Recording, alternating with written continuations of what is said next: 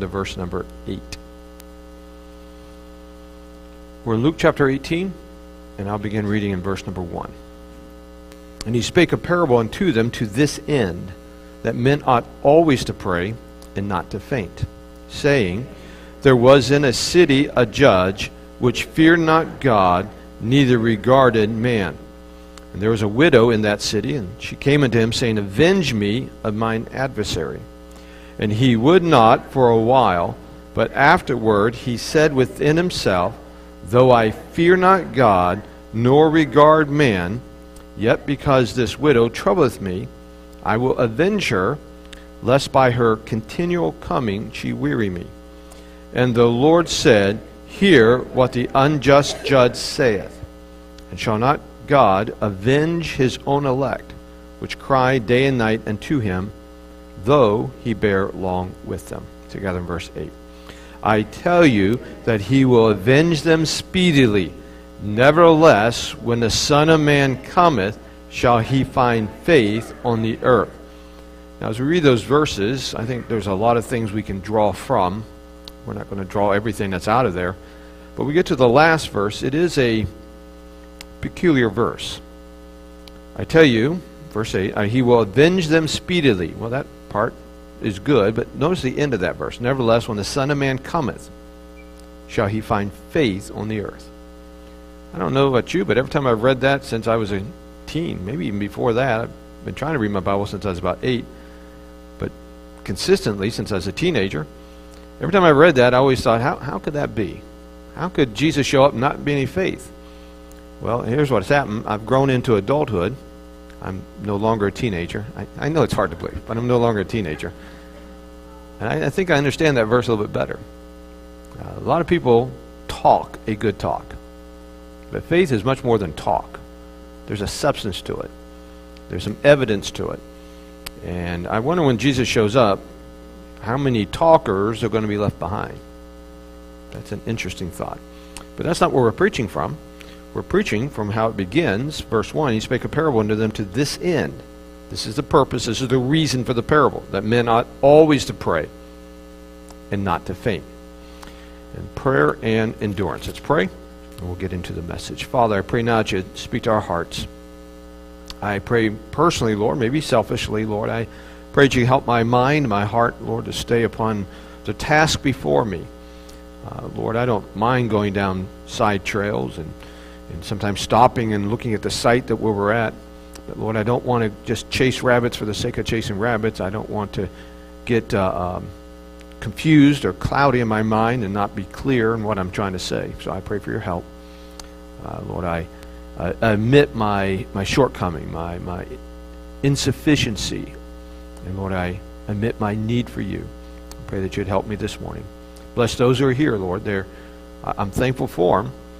Uh, but Father, without you, this is a waste of time. And so we pray you help us to be blessed hearers, that we hear the word of God and apply it to our lives.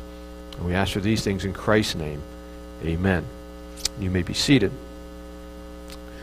Now, as I'm wont to do, and when we start a new series, I take a moment and I try to introduce this series to you. And maybe it, there's no need for it other than my own way my brain functions, but I, I, I think it's important, again, in my functioning in my brain, that we kind of set a path, a set a direction. We kind of, you know, say, here, here's what we're trying to accomplish in this series, and we try to stay at it so that we kind of know as we're going through the series what we're trying to accomplish. Now, the goal of this particular series on prayer is now watch is not to teach you how to pray. We pre- we preach on series like that. We've taught on things like that, whether Wednesday night or or maybe a Sunday series of Sunday school lessons. We've preached a series of messages. In fact, we've used this text in different messages on how to pray. And there are some how to pray in this, but that's not the, the direction we're going this morning. The goal is not to teach how to pray, but to encourage us to pray. And so my goal this morning is not simply to give you step one, step two, step three, this is how you pray. My goal is saying, here's why we should be praying. Here's encouragement to pray. Here's reason to pray. In essence, if you boil it down to prayer is asking. That's really what prayer is. If you give a, a very simple definition, prayer is asking. And I think this morning, regardless of the age of the person, we know how to ask. Uh, if we know how to ask, you know how to pray. You learned it as a kid when you went to your parents and you wanted something from them. My, my guess is this you did not go to your mom and dad and say, Oh, thou fathers and mothers of mine, O thou who bearest me, O thou who works 40 hours a day, O thou who put a roof over my head and, and, and, and puts a bed in my room. What's that? 40 hours. Yeah. 40 hours. You didn't, you didn't ask in that manner. You just said, Mom, Dad, here's what I need. Now, I, I, there should be a respectfulness, obviously, when we pray, a reverence. He is God. He does hold our breath in His very hand. He spoke a universe into existence. There should be. I, I, I, don't go to him and say, "Hey, big guy in the sky, you know, slide me five on the side." Okay, I don't. I'm not. I'm not saying be. This is a serious sermon.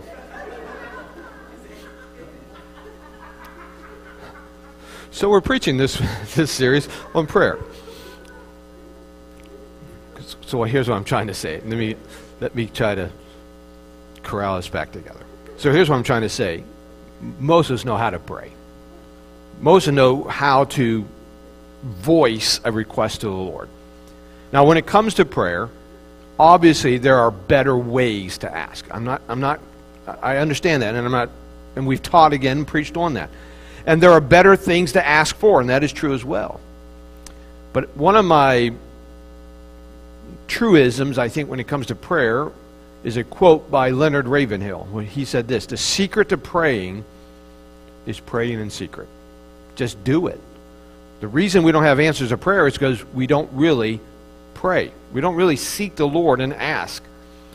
Now, it is true that we can learn how to pray better, but first, we got to start praying. You can't pray better if you don't pray at all. So that's the direction of the series itself. Now, for this particular message, now we're shifting gears and coming back to our text and talking about this particular, these particular verses here. When we get to our text in Luke chapter 18, it's very easy to understand what he's trying to teach because he tells us up front, kind of like what we did a moment ago, he's telling us up front, this is the direction, this is what we're trying to accomplish in this parable.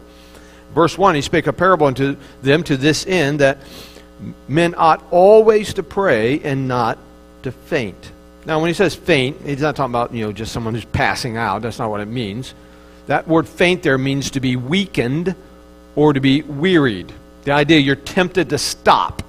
You're serving the Lord, you're maybe trying to follow the Lord, and you're tempted to stop in those things because why? Because you aren't praying. You become faint, you become weakened, you become wearied. Now, why is he saying this? Well, this faintness that he's talking about is in connection with what he said earlier to them. So let's go back to Luke 17. Okay, so I'm trying to lay a foundation. So just bear with me. I'll be a little wordy to start with. So Jesus comes to them and says, You got to pray, because if you don't pray, you're going to faint. But if you pray, you won't faint. And the idea of faint is to be weakened and wearied, and you stop, and, you, and you, you're not continuing serve, living for the Lord, serving the Lord, following the Lord. Now, he says that because he just taught them some things that he knew would weaken them. So he taught them some things in chapter 17, and then when he gets to chapter 18, he says, Now, if you're not going to faint, if you're not going to get weakened and wearied, then you better be praying because he knew, know the things, he knew the things he just taught them would cause them to faint. Now, we're not going to read the whole chapter. I'm just going to just look at Luke 17, uh, just one verse. You can read the whole chapter later if you want to but I'll give you one verse to kind of give you the highlight or the, or, or the overall understanding what's going on here. Look at verse 22, if you, if you will. And he said unto the disciples, The days will come when you shall desire to see one of the days of the Son of Man, and you shall not see it. So he begins telling them what's going to happen after his departure and saying, You're going to, you're going to wish that the Son of, that the, the Lord would return. You're, going to, you're not going to like what's heading your way because he knew what was going to, about to happen. There's two sides to what he's talking about. There was, as in most prophecy, there's the near and the far. In the near term, the near fulfillment, he's talking about the destruction of Jerusalem, which happened about 40 years after his death, about 70 AD. And he knew what would happen. There'd be a great persecution against believers and then eventually the Romans themselves would come and destroy Jerusalem, burn down the temple. That's under Titus, I believe. And so he's telling them it's going to come. It's going to be bad. It's going to get really, really bad. But you don't have to quit. You don't have to get faint. You don't have to be weary. You can make it. That was the near term. Now, in the far term, he's looking in, in the in, beyond just that one event and seeing. Um, turn me down just a notch. I don't know if it's my ears or, or, or what it is, but I sound louder than normal. And, and, and, and I feel like I got to start whispering. I don't want to do that. So, in the far term, he's talking about our life in general as believers in dealing with the world and dealing all that we have to go through. And there's going to be times in our life we're going to say, How long, Lord? When are you going to return? Kind of like what we just preached about in, in the uh, end of the world series. When are you going to come back? I'm tired of dealing with all this stuff in the world. And he's saying, even though it gets hard, even though it gets bad, even though it gets difficult, we don't have to stop. We don't have to. And now, again, there may be a weakening and a wearying, but there doesn't have to be a stopping because we can pray. In other words, regardless of the difficulty of living for Jesus, and if you, let me just stop for a second. If you really get sold out and live for Jesus, you're going to find not everyone likes that. Not every family member likes that. Not everyone at work likes that. Not all your siblings or your mom or your dad or your kids or your neighbors or your friends. You'll find out not everyone's going to be uh, uh, happy that you're trying to be sold out and live for Jesus. Regardless of the difficulty of living for Christ, you can endure. You can do it. But it's going to require prayer. Without prayer, you cannot. You cannot live for Christ apart from Christ. You cannot live for Jesus without doing it through Jesus because Jesus is the strength and the ability and the power to do that. You cannot live for Christ apart from Christ. You must pray and seek Christ in order to endure in your life for Christ. And by the way, as a believer, you're supposed to when you get to heaven, if, if you've quit and you've given up and you walked away and said, Well, it's just too hard now. I can't live for Jesus now. That's not going to cut it when you face the Lord. Because the Lord's going to say, But you could have done it. I could have helped you. I could have strengthened you. I could have power you. You could have been a testimony. You could have lived for me. But you didn't do it because you did not pray. So we can do it. We can live for Jesus. We can make it. We can endure. We don't have to give up. We don't have to turn back. We don't have to quit. And so Jesus uses this parable in Luke chapter 18 to encourage his disciples in the near term and encourage us as believers in the far term. So, God, so Jesus uses the disciple to encourage us to pray in the midst of difficulties so that we can endure for him. Now, within that context, we see three truths I want to share with you this morning about this idea about prayer and endurance. But we're going to call time out on the field. We're going to stop for a moment there's, there's a little side thing I need to make sure I explain. When I come to the Lord, okay, there's a, a common prayer. We call it the Lord's Prayer. It's, really, it's, it's actually the Lord's teaching on prayer, but we, we, a lot of people just call it the Lord's Prayer. Our Father which art in heaven, hallowed be thy name. Thy kingdom come, thy will be done on earth as it is in heaven. Give us this day our daily bread, and forgive us our trespasses as we forgive those who trespass against us. And lead us not into temptation, but deliver us from evil. For thine is the kingdom, the power, and the glory forever and ever. Amen. I'm sure you've heard of that. Notice the first two words of that prayer Our Father. Not everyone can pray that prayer. For God to be your Father, you must be born again. John 1 tells us this To them that received him, to them gave he power to become the sons of God. One of the, one of the great lies of Satan in, in the false religion of this world is that we're all God's children. We're not all God's children, we're all God's creation. God is the God of all people, that's true, but He's not the Father of all. We're only His child in this special, unique relationship when you come to Jesus Christ and He comes in your heart and you're born again. You're adopted into the family. Now you're His son. Now you're His daughter. That relationship becomes active when you put your faith in Christ alone. And because of that, I can go to Him and say, Our Father. I can say, Father, I need this, or Father, I, I need help with this.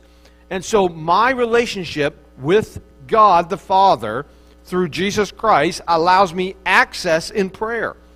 Now, if you do not know Christ as Savior, you say, well, does he hear my prayer? Here's a prayer he wants to hear Lord, be merciful to me, a sinner. He wants you to enter into that relationship with him. I'm not saying God does not take care of people who are not saved. He does. He's a gracious, kind, merciful God. God rains on the just and the unjust.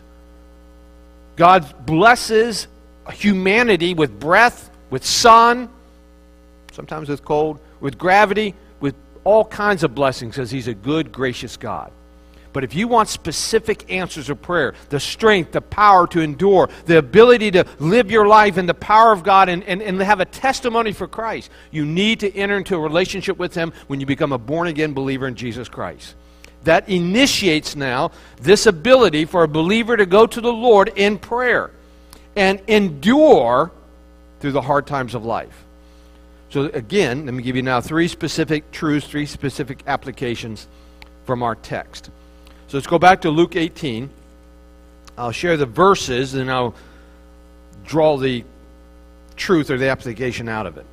Luke 18, if you will, look with me at verse 3. And there was a widow in that city, and she came unto him. This would be the unjust judge that we see in verse 2. And she came unto him, saying, Avenge me of mine adversary. Now drop down, if you will, to verse 5. Here's what the judge says Yet because this widow troubleth me, I will avenge her, lest by her continual coming she weary me. And then look at verse 7, if you will.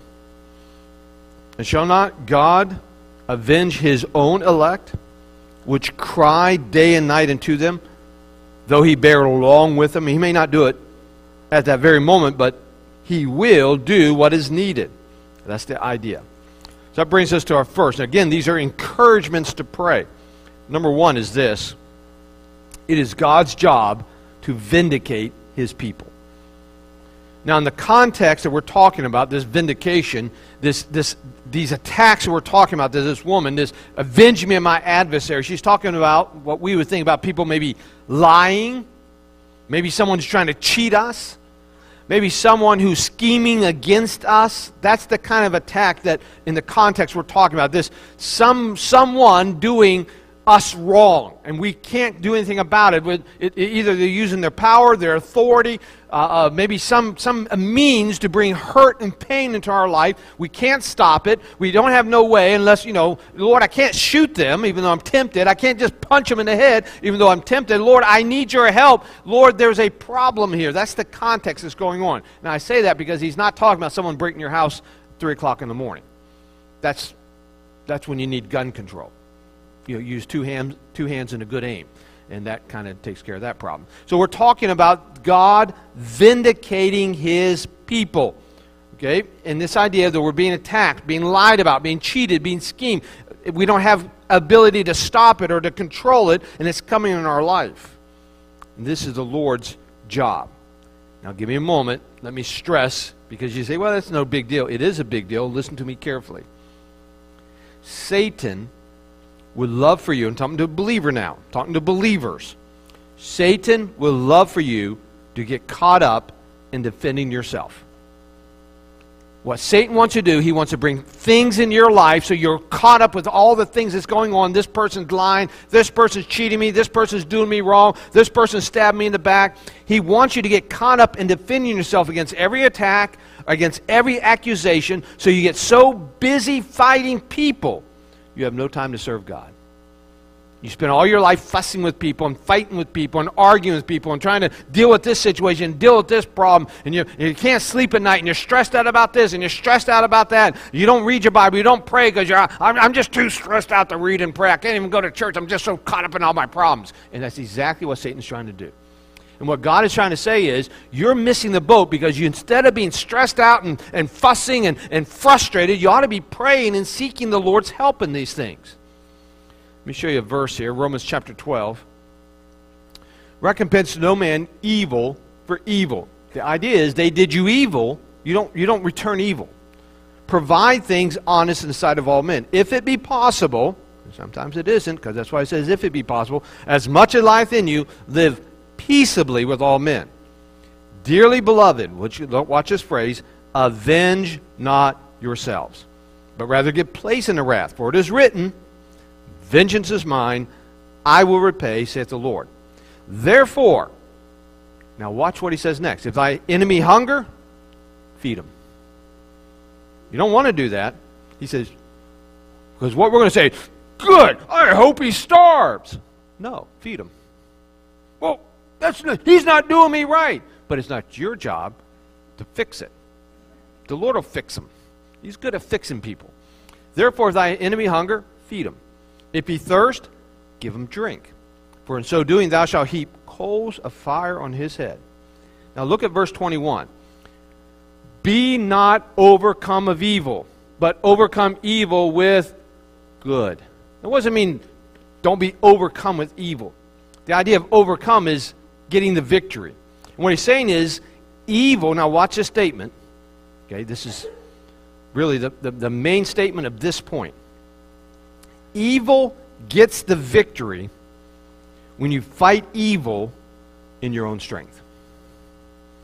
When evil gets you so distracted that you're fighting evil, and by evil, I'm not talking about, uh, uh, uh, you know, uh, um, perverted things out in the world. I'm talking about things that come in your life that's not right, that's not fair, that they're, they're mistreating you, they're doing you wrong, you're doing right, they're doing you wrong, and you want to respond because you don't like what they're doing. When evil comes in your life, and it gets you distracted so that you're, all you're doing is fighting the evil, then the evil gets the victory when you're fighting the evil in your own strength. When you, now watch, when you do it yourself, apart from God, you're, all you can do is think about it and, and, and focus on it, and you're so consumed with it, then evil wins. This is the goal of evil. Again, I said it earlier, I'm going to repeat what I said.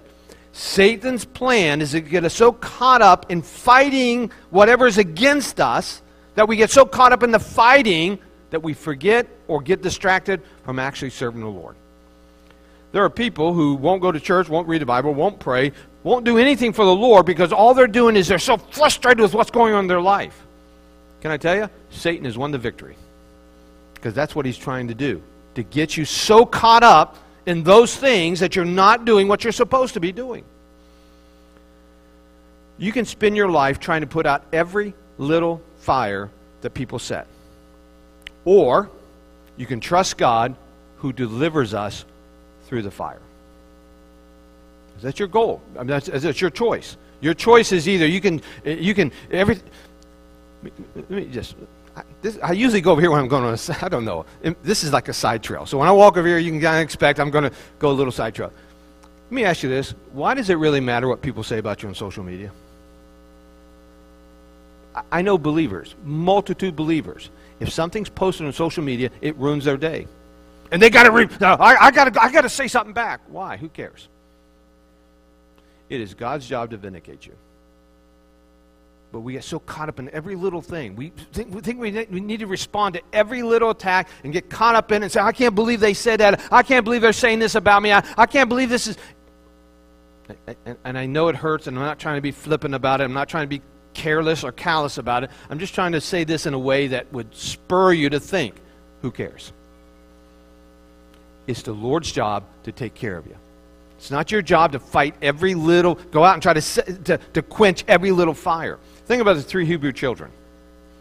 They tied them up with rope and threw them in the fire and said, Oh, we got you. But they didn't understand they're dealing with a God who could burn the ropes off and bring them out of the fire and not even the smell of smoke to be on them. God can deliver you. Now, if all things, this is another little side trail on the other side. Now, if all things being equal continue as they are, we are heading, going forward, we're heading to a world that's more and more antichrist, into a country that's more and more antichrist, to a culture that's more and more antichrist. And to live for Christ becomes harder and harder, and the days become darker and darker, but it does not matter because he who sits on the throne of heaven can vindicate and take care of us. God is not saying, Oh, I hope things don't get too hard down there. God has never been put to the limit because God has no limit. There's no limit to what God can do. We have a God who can vindicate us, who can take care of us, who can see us through the fire. But this is going to require some serious heart to heart praying between you and God. See, we like the idea God can deliver us, but you need to get on your knees and say, Lord, you know what's happening. Lord, I'm not going to respond. I'm not going to fight with them. I'm not going to argue. I'm not going to phone and cuss them out. Why? Because my life is in your hands now. Lord, I'm trusting you. Lord, see me through. Deliver me. Whatever that means. I don't know exactly what that means, but whatever it means, deliver me through this. So the first thing we understand is that it is God's job to vindicate his people.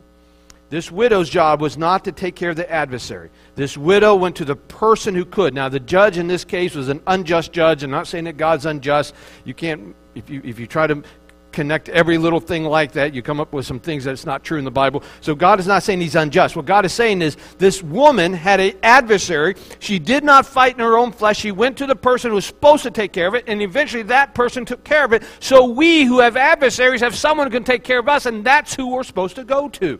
We have a God who can vindicate us. That's the number one lesson. Let's go back now and look at it again. Back to chapter number 18. And this kind of just builds on that thought. Let's start in verse 2 and let's just read through again. There was in a, uh, in a city a judge, which, now watch, which feared not God, neither regarded man. And there was a widow in that city, and she came to him saying, Avenge me of my adversary. And he would not for a while.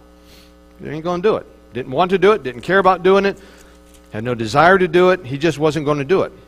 But she keeps asking, she keeps begging, and that's what we see, verse 4. But afterward he said within himself, Though I fear not God, nor regard man. In other words, he's not doing this because he has this, you know, he doesn't, it's not a come to Jesus moment. This is, I'm tired of this woman bu- bugging me moment. Yet because this widow troubleth me, I will avenge her, lest by her continual coming she weary me. And the Lord said, Hear what the unjust judge saith? And shall not God avenge his own elect, which cry day and night unto him, though he bear long with them. So that brings us to our second thought. So, number one, God will vindicate his people. Number two, here's our second God can give you grace in the eyes of others. The second reason we pray is because the Lord knows how to give us grace in the eyes of others. Now, this is a little shorter point, but it's a very critical point. Don't miss it. The judge said, I will avenge her. That's what the judge said. We read that. I will avenge her. The unjust judge said, okay, I will avenge her. But it wasn't the judge avenging her. This is what the Lord's trying to get across. The unjust judge, so this woman, put the woman on this side, this woman comes to the unjust judge and says, Avenge me of my adversaries. And finally, the unjust judge says, Okay, I will avenge you. What the Lord is trying to get across is the judge did not avenge her. God avenged her. God used a judge to do it. What was the change of heart? Well, he got tired of the woman. Well, that is the outward surface, but the Lord is saying, even if someone doesn't fear God, even if someone doesn't care about God, I can still use them to accomplish what I need in your life. We think this that somehow God is handcuffed well, they don't believe in God, so they don't like God, and they hate God. So how can God deal with them? Because God is not handcuffed by man's lack of faith or lack of belief. God can work on behalf of his people. God can give you grace in the eyes of others, even if those people don't know they're doing it by the help or the, the movement of God. We're way too dependent on what we think about others and not dependent enough on what we think about the Lord. Now, watch, let me try to drive this point home. God did not need the judge's permission. God did not need the judge's recognition. God worked through the judge even if the judge did not know that God was working through him. This is a. I, I wish I could somehow use words to tell you this is the wonderful thing we have as believers that God can work through situations that are designed to hurt us that bring out the best for us. This is what God can do.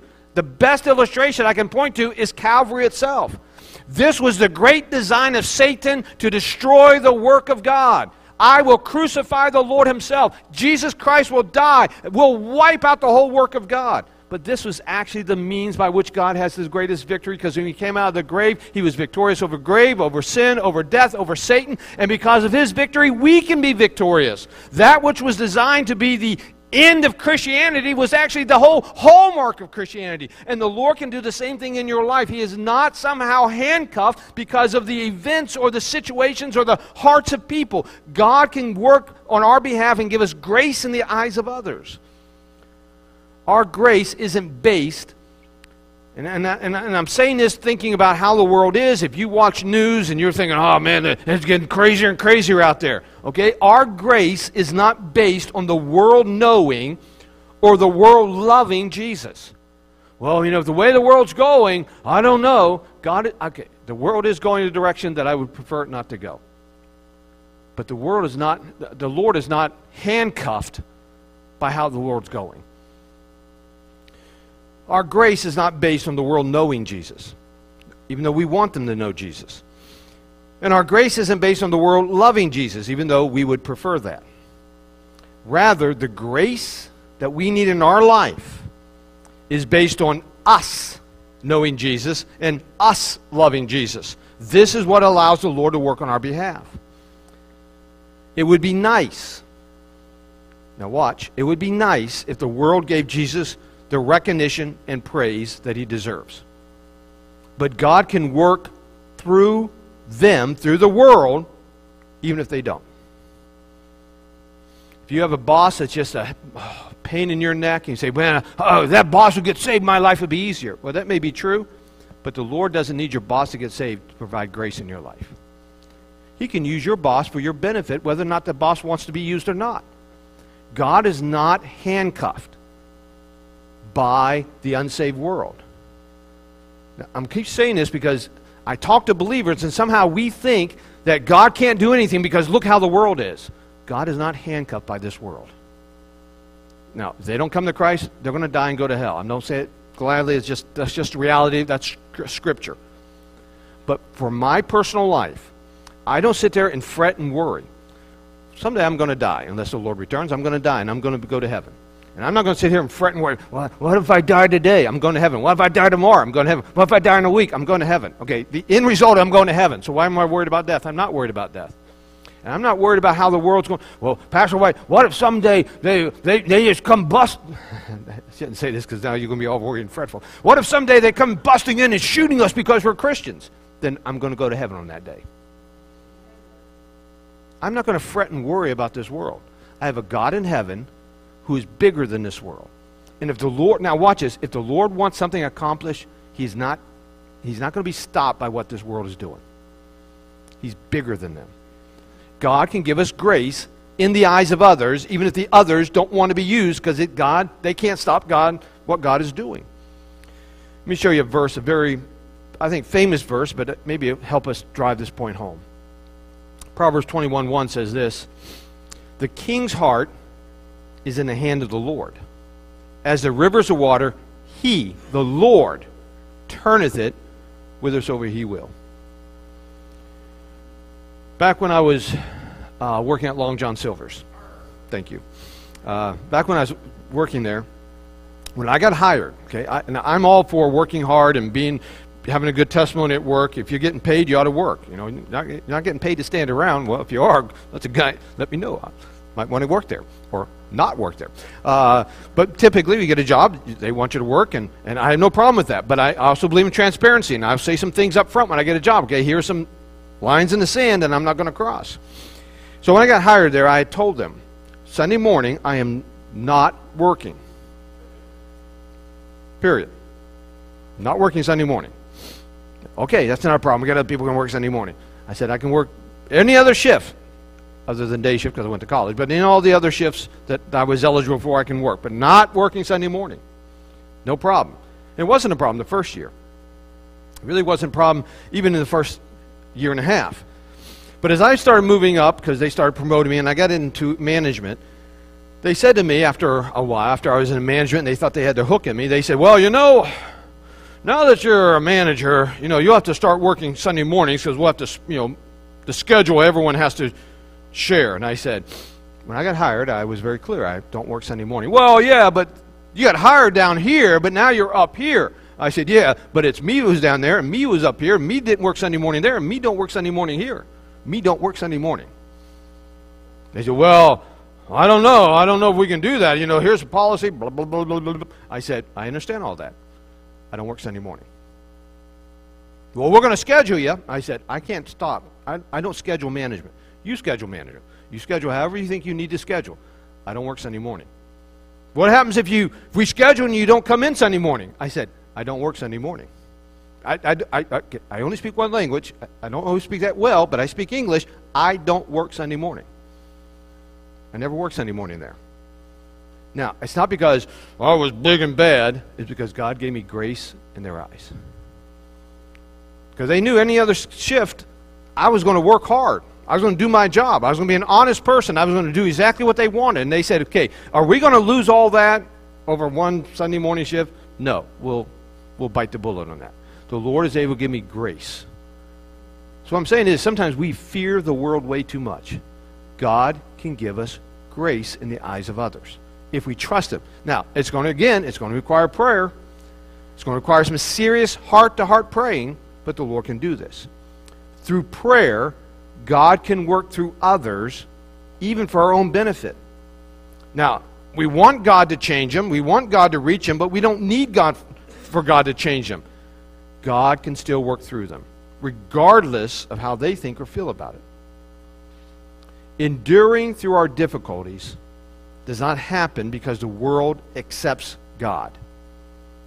Enduring through our difficulties happens because we as believers seek God in prayer. That's how we endure. We seek God in prayer. So, it is God's job to vindicate us. Number two, and I told you it's kind of a, a, a continuation, but little but slightly different direction. God can give you grace in the eyes of others. Then there's a number three. Go back with us to our text. So these are encouragements to pray.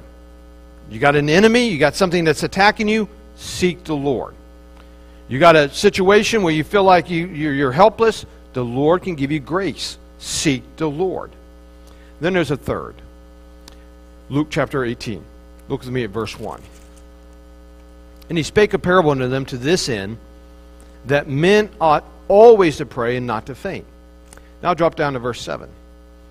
And shall not God avenge his own elect, which cry day and night unto him, though he bear long with them? I tell you that he will avenge, avenge them speedily. Now that seems, wait a minute, he bears long with them, but he avenges them speedily. What it means is, it may take a while for it to happen, but when it happens, it happens. God, when God wants it to happen, it's going to happen. Nothing's going to stop it. He may take a while to get there because he's doing some other things, but when God is ready to act, but then he says this at the end Nevertheless, when the Son of Man cometh, shall he find faith on the earth. This trust, this confidence in him. Well, really, is that the way we're going to be living? So that brings us to our third application, third encouragement to pray. Number three is this God has a purpose that we must acknowledge. So let me take a moment to try to help us understand where we're going here.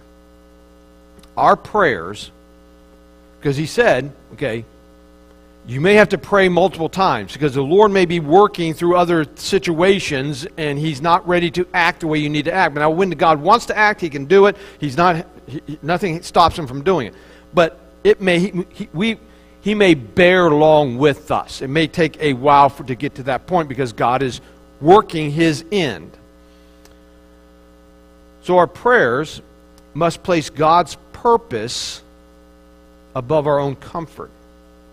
We seek Him. We don't vindicate ourselves. We seek Him. We seek grace. We seek help. We may have to do it for a while before we get to that conclusion.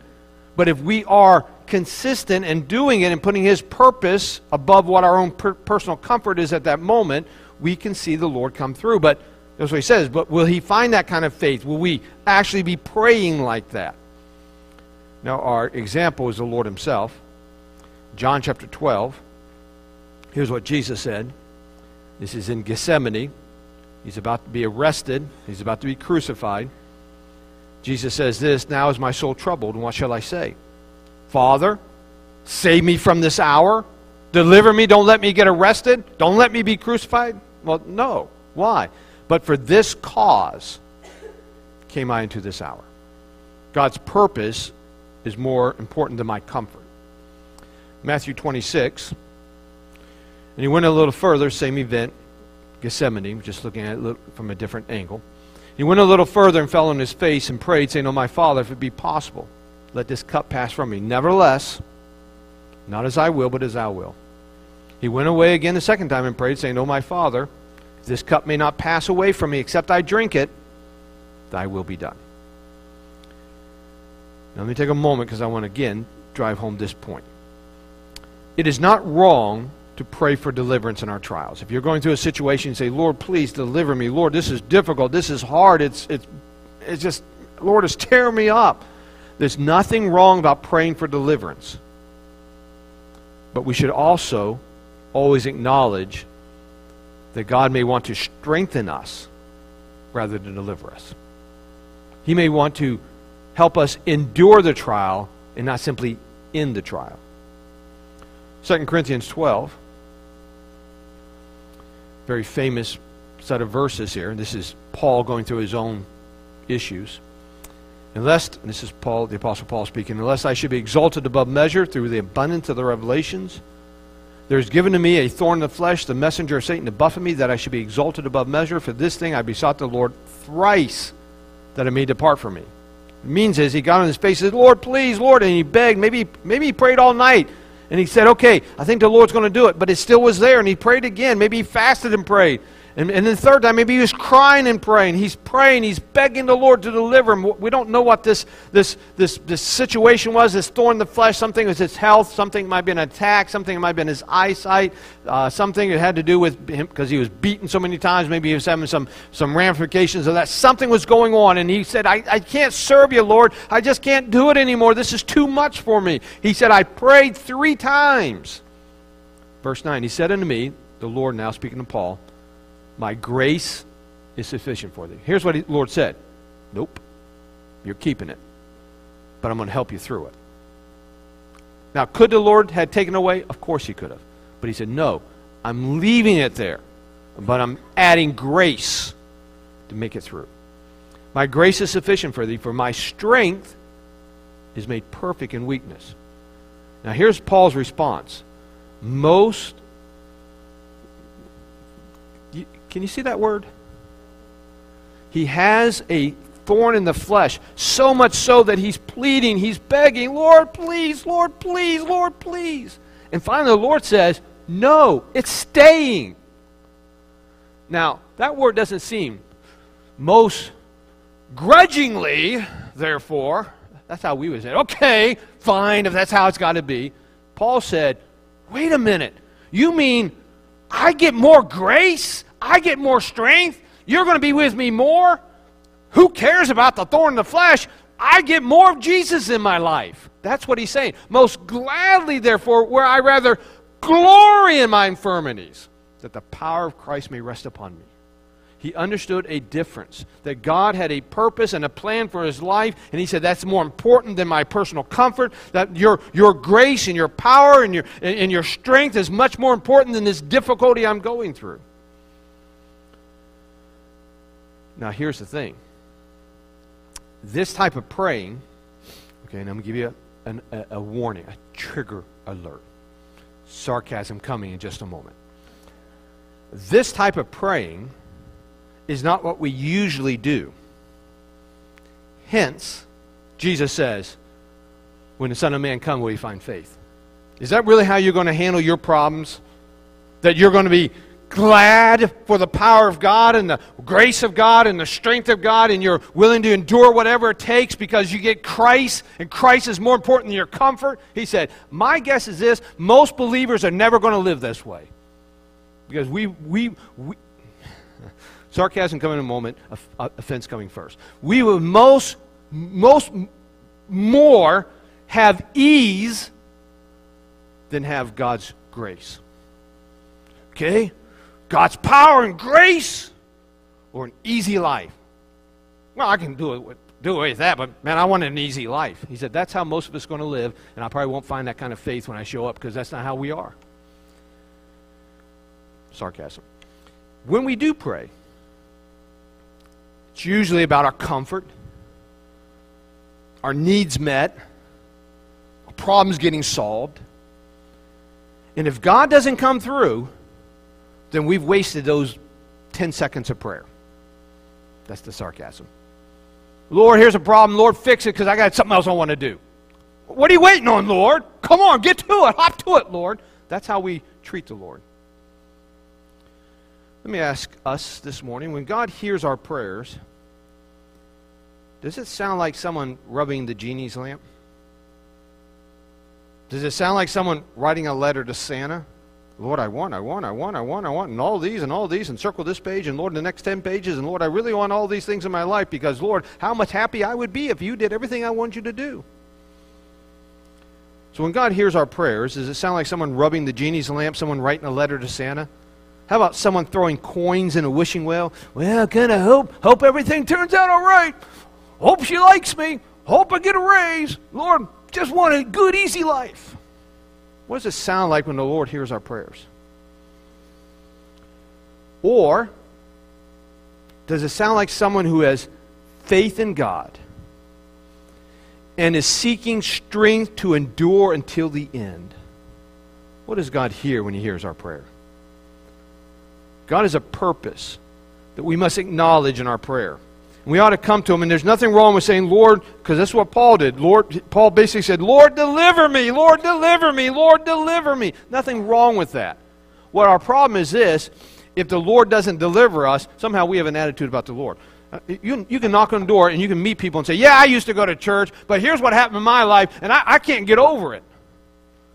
Again, I'm not trying to be hard hearted, but I am trying to be offensive because I'm trying to make us think because we're too settled in our comfort and we don't think really what the Lord is. So let me say this Who cares about your pain? There's a God in heaven who saved you who's more important about your comfort of the day. So, well, my, my, my, my, um, my third cousin, twice removed, he got a hangnail and he never, and God wouldn't deliver him, so I hate God. It's about that silly. Well, I didn't get the raise I thought I should have got a raise. Or this didn't happen in my life why I thought it should happen. Because it's all about you, isn't it? And we don't pray acknowledging God. We don't pray and saying, Lord, here's my pain, here's my hurt, and there's nothing wrong with telling the Lord what hurts and the pain. There's nothing wrong with pouring out your heart before Him. I suggest you do that. But at the end of the day, you got to stop and say, But Lord, none of that matters. What matters is that you're my Savior and you're my God, and I'm going to serve you and I'm going to live for you. If nothing works in my life, Lord, I still love you and I'm still going to follow you. Lord, help me through this. God, that's what he's saying. This is the type of praying that we don't have to fade. We don't have to stop. We don't have to give up. We can make it through because our eyes are upon him and we're trusting and looking to him. That's what Jesus is saying. And he said, when the Son of Man comes, is he going to kind of find that kind of faith? Probably not. Because nothing's much different in 2024 in America than it's ever been. People live unto themselves. If anything bothers us, then I don't even know. Where is the Lord God of Elijah? Same place he's always been. He's looking, he, what he's looking for is some Elijahs who would pray and seek his face. This is the encouragement the Lord's trying to give us. Again, I'm not trying to say that God doesn't care. He cares. He cares more than we know He cares. The problem is, we don't care about anything about ourselves, and that's what gets us in trouble. We don't see the big picture. We don't see there's a God in heaven who's trying to use your problems, your difficulties, your, your trials, your hurts, your pains, and trying to bring you through them so you can have a better testimony. You can be used of God. Maybe win more souls. Maybe more, more influence on your family, influence on your friends. Be a, maybe a shining example of God's grace. We don't look at that way. All we look at is this little day right here that we don't like what's going on.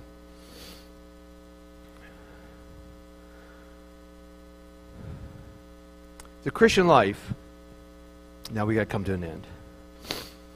The Christian life is designed, on purpose, designed, to be lived by finding our strength in God. That's how it's designed to be lived. It's not designed to be lived in your own strength, in your own power, in your own wisdom. It's designed to be lived in His strength, in His power, in His wisdom. The Christian life is designed to be lived by finding our strength in God so that we can endure through the trials and troubles of this life. The reason we fail to endure, again, we fail to endure, not because of the presence of problems, but because of the absence of praying. I guarantee you, believe it or not, but I'm, I'm going to tell you, this is, I'm going to guarantee you this is true. Whatever you're going through that's going to make you quit, someone else has gone through it and didn't quit. And the difference wasn't, well, they had it easier. The difference was they prayed and you don't. Praying changes things, changes events, but mostly it changes you, and you can endure through it. So here's what the Lord said Men ought always to pray and not to faint. If we're fainting, it's because we're not praying. And if we're praying, it should be for the strength to endure in our Christian life, no matter what comes our way. We're not praying for ease, we're praying for endurance. This is the faith